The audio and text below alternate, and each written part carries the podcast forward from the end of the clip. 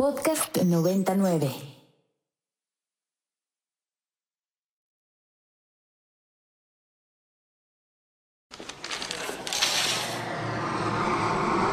Un avión de papel ha llegado hasta aquí.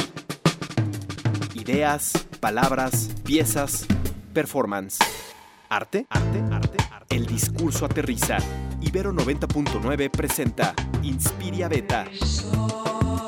Un espacio donde la cultura se desdobla todos los jueves en punto del mediodía.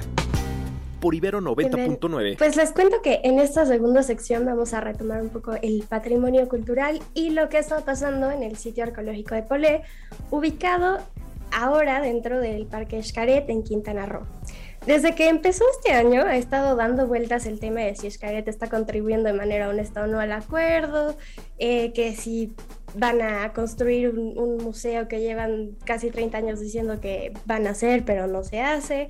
Y bueno, también queremos platicar un poco y, con expertos del tema sobre esta polémica. Por eso con nosotras eh, están Joel Santos, quien es arqueólogo que fue colaborador del proyecto arqueológico de Xcaret en 1994 y otras temporadas, y también Víctor González Robles, quien actualmente forma parte del Consejo Internacional de Museos y estudió el doctorado en el Instituto de Invest Investigaciones Antropológicas de la UNAM. Entonces, Joel, Víctor, bienvenidos a este espacio.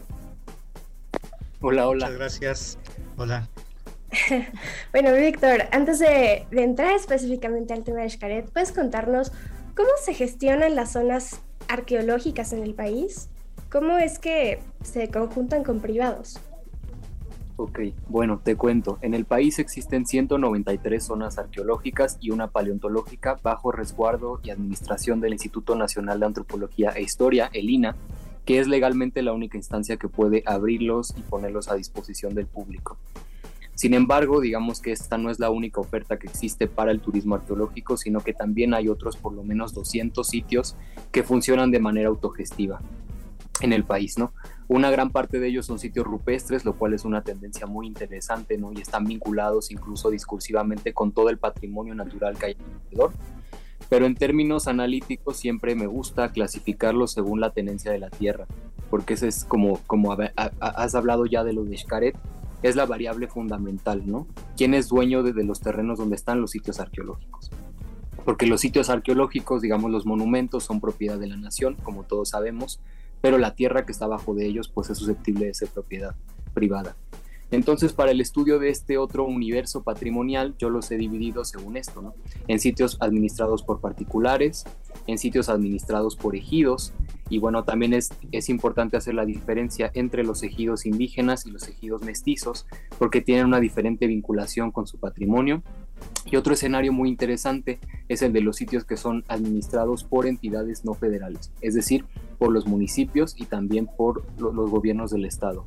El ejemplo más paradigmático de esto es el programa de 19 parques arqueológicos que tienen en la ciudad de Mérida, en Yucatán. Y la, la joya de la corona de este programa es el parque. Hoy, hoy, hoy. Ay, por ahí se nos fue un error con, con Diego, no se preocupen, todo bien, seguimos aquí favor, en Inspiria Beta. Pero bueno, ahorita que ya, que ya entras al tema, Víctor, pues yo quiero mencionar algunos datitos para que eh, la audiencia pueda posicionarse. Pues justamente fue en 1984 cuando el arquitecto Miguel Quintana Palí adquirió 5 hectáreas en la Riviera Maya con la intención de construir su casa, pero, oh, Dios mío, pues estos predios tenían cenotes y ríos subterráneos, por lo que decidió crear un parque de diversiones y en diciembre de 1990 en sociedad con los hermanos Oscar Mar Marcos y Carlos Constandé Madrazo se creó el Parque Xcaret en 1994, se dio justamente el acuerdo de Lina para que pudieran tener, eh, no, no, tener, sino justamente que administrar en cierta manera una parte eh, de su parque a través de esta zona arqueológica que está ahí. Eh, algunos datos que nos da la jornada es que el parque turístico privado de Xcaret en Quintana Roo aporta 350 mil pesos mensuales, aproximadamente 4 millones 200 mil pesos al año a Lina, por el permiso de administrar esta zona arqueológica de Polé que se encuentra en sus terrenos, lo que representa solo el 0.21 0.21% de los ingresos anuales que esa empresa obtiene por el concepto de vender alrededor de un millón de entradas que dice en su propia página de internet. Pues yo ahora les pregunto a ambos, eh, desde sus propias experiencias, ¿cómo es que observan este acuerdo de negociación entre Lina y Xcaret? ¿Y qué podemos hacer para mejorar este tipo de acuerdos entre privados y el INA? Si quieres, Joel, puedes contarnos. Eh, bueno, tiene que ver con lo que acaba de mencionar Víctor donde la parte, el histórico, tiene, es muy importante para hacer estos análisis, porque este convenio que se hace entre Lina y Escaret justamente es de 1994. Es decir, fíjense el año, es decir, e, es un año muy importante en la historia actual del país y precisamente estamos ante eh, la situación de la iniciativa privada queriendo hacer uso del patrimonio cultural en los inicios de lo que hoy conocemos como neoliberalismo. Entonces se da este precedente que es muy importante porque para la tradición de la defensa del patrimonio cultural que existe en nuestro país, este es un caso eh, pues de los más eh, difíciles, lamentables a la larga porque eh, se tuvieron que ajustar o interpretar las leyes de otra manera como se venía haciendo, de tal forma que siendo potestad del Estado el patrimonio arqueológico, eh, se le dio a manera de concesión, aunque no lleva este nombre, sino más bien como un convenio, un acuerdo, donde el INA se vería beneficiado con la obtención de recursos anuales por parte de este parque para darle mantenimiento a la zona arqueológica y para desarrollar un museo que no se hizo. Así también se especificaba que parte de esos recursos servirían para llevar a cabo investigaciones en toda esta zona de Quintana Roo, lo cual no se cumplió. Entonces, eh, por eso es importante este caso, porque al día de hoy, pues la zona arqueológica no tiene el mantenimiento adecuado, es desconocida, no tiene la difusión, no tiene la atención de Lina, la que debería de tener, y eh, pues esto es una derrota para la defensa del patrimonio, para el patrimonio arqueológico y un mal precedente que desde entonces venimos arrastrando para todas las zonas arqueológicas del país. Claro, Víctor, desde tu experiencia, digamos, ¿cuál es el panorama general en nuestro país de las zonas arqueológicas que están administradas o que tienen algún tipo, digamos, de gestión privada? Pues me gustaría seguir enfocando lo que decía Joel de la parte histórica. Y es importante recordar que este convenio de Xcaret fue, como él dice, en los noventas, y en los noventas cambia toda esta estrategia arqueológica en, dos sentidos. Por un lado, con la Estrategia Nacional de Fomento al Ecoturismo, es decir, a diferencia de los 80 que se fomentó crear estos centros integralmente planeados de sol y playa como Cancún, ahora se busca pues más bien hacer proyectos en, menor escala y de integración con la comunidad, pero también de, fomentar el patrimonio natural, ¿no? Y en parte este convenio de Xcaret pues estuvo justificado de esa forma, como él dice, en esta interpretación nueva que se hizo de la legislación de la década de 1970. Y por otra parte, esa época, de, ese sexenio de Salinas de Gortari fue quizás el último gran momento dorado de la arqueología mexicana, porque se funda el Fondo Nacional Arqueológico y se impulsan 14 megaproyectos que dieron paso a aperturas de nuevas zonas arqueológicas como Xochitecatl, como Filobobos, como Sierra de San Francisco, y en todas estas zonas nuevas que se hicieron estaba esta idea de contemplar el patrimonio natural, ¿no? Xochitecas se empezó, se pensó como un parque natural, en Filobobo se hizo una reserva estatal y bueno, en las pinturas rupestres de Sierra de San Francisco hay una reserva de la biosfera. Entonces, este convenio inicialmente iba como en esta tónica, ¿no? De buscar la participación con la iniciativa privada pero siempre manteniendo la soberanía de la nación sobre estos monumentos arqueológicos. Claro, y, para trabajar en conjunto, ¿no? Y, pero estos son, son sitios arqueológicos que se formaron muchísimo tiempo después. Entonces, ¿qué se puede hacer para renegociar los sitios que ya forman parte de una propiedad privada y que llevan mucho tiempo así? O sea, ¿cuáles serían sus sugerencias? ¿Se puede hacer una renegociación o no? Sí, sí se puede. Eh, se tiene que replantear, se tiene que reunir las partes y debe de haber voluntad para poder cambiar eh, pues la forma de atender a este patrimonio, ¿no? Porque, mira, eh, yo, a mí me parece, durante ya son muchos años que yo incursioné en, esa parte de la arqueología y me ha tocado ver cómo se ha desarrollado al día de hoy y me parece que eh, hubo de parte de Lina un conformismo.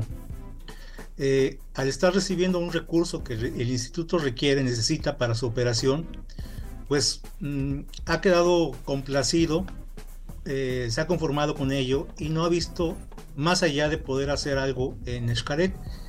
¿Por qué no? Bueno, porque tampoco Lina tiene la capacidad para atender gran cantidad de zonas arqueológicas que tenemos tan solo en esa parte de Quintana Roo, en esa parte costera. Hay muchísimas zonas arqueológicas, no es la única.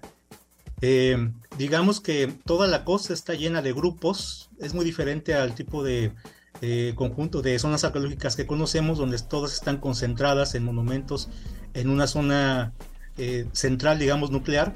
Aquí en toda la costa vamos a encontrar agrupamientos arquitectónicos, costeros, de esta arquitectura maya característica del postclásico. Y los que se encuentran en Escaret, que son varios grupos, pues no se completó la investigación ahí. Hace falta difundir este lugar, que sea mejor conocido, continuar la investigación y llevar a cabo el museo que se planteó en el, al origen de este convenio.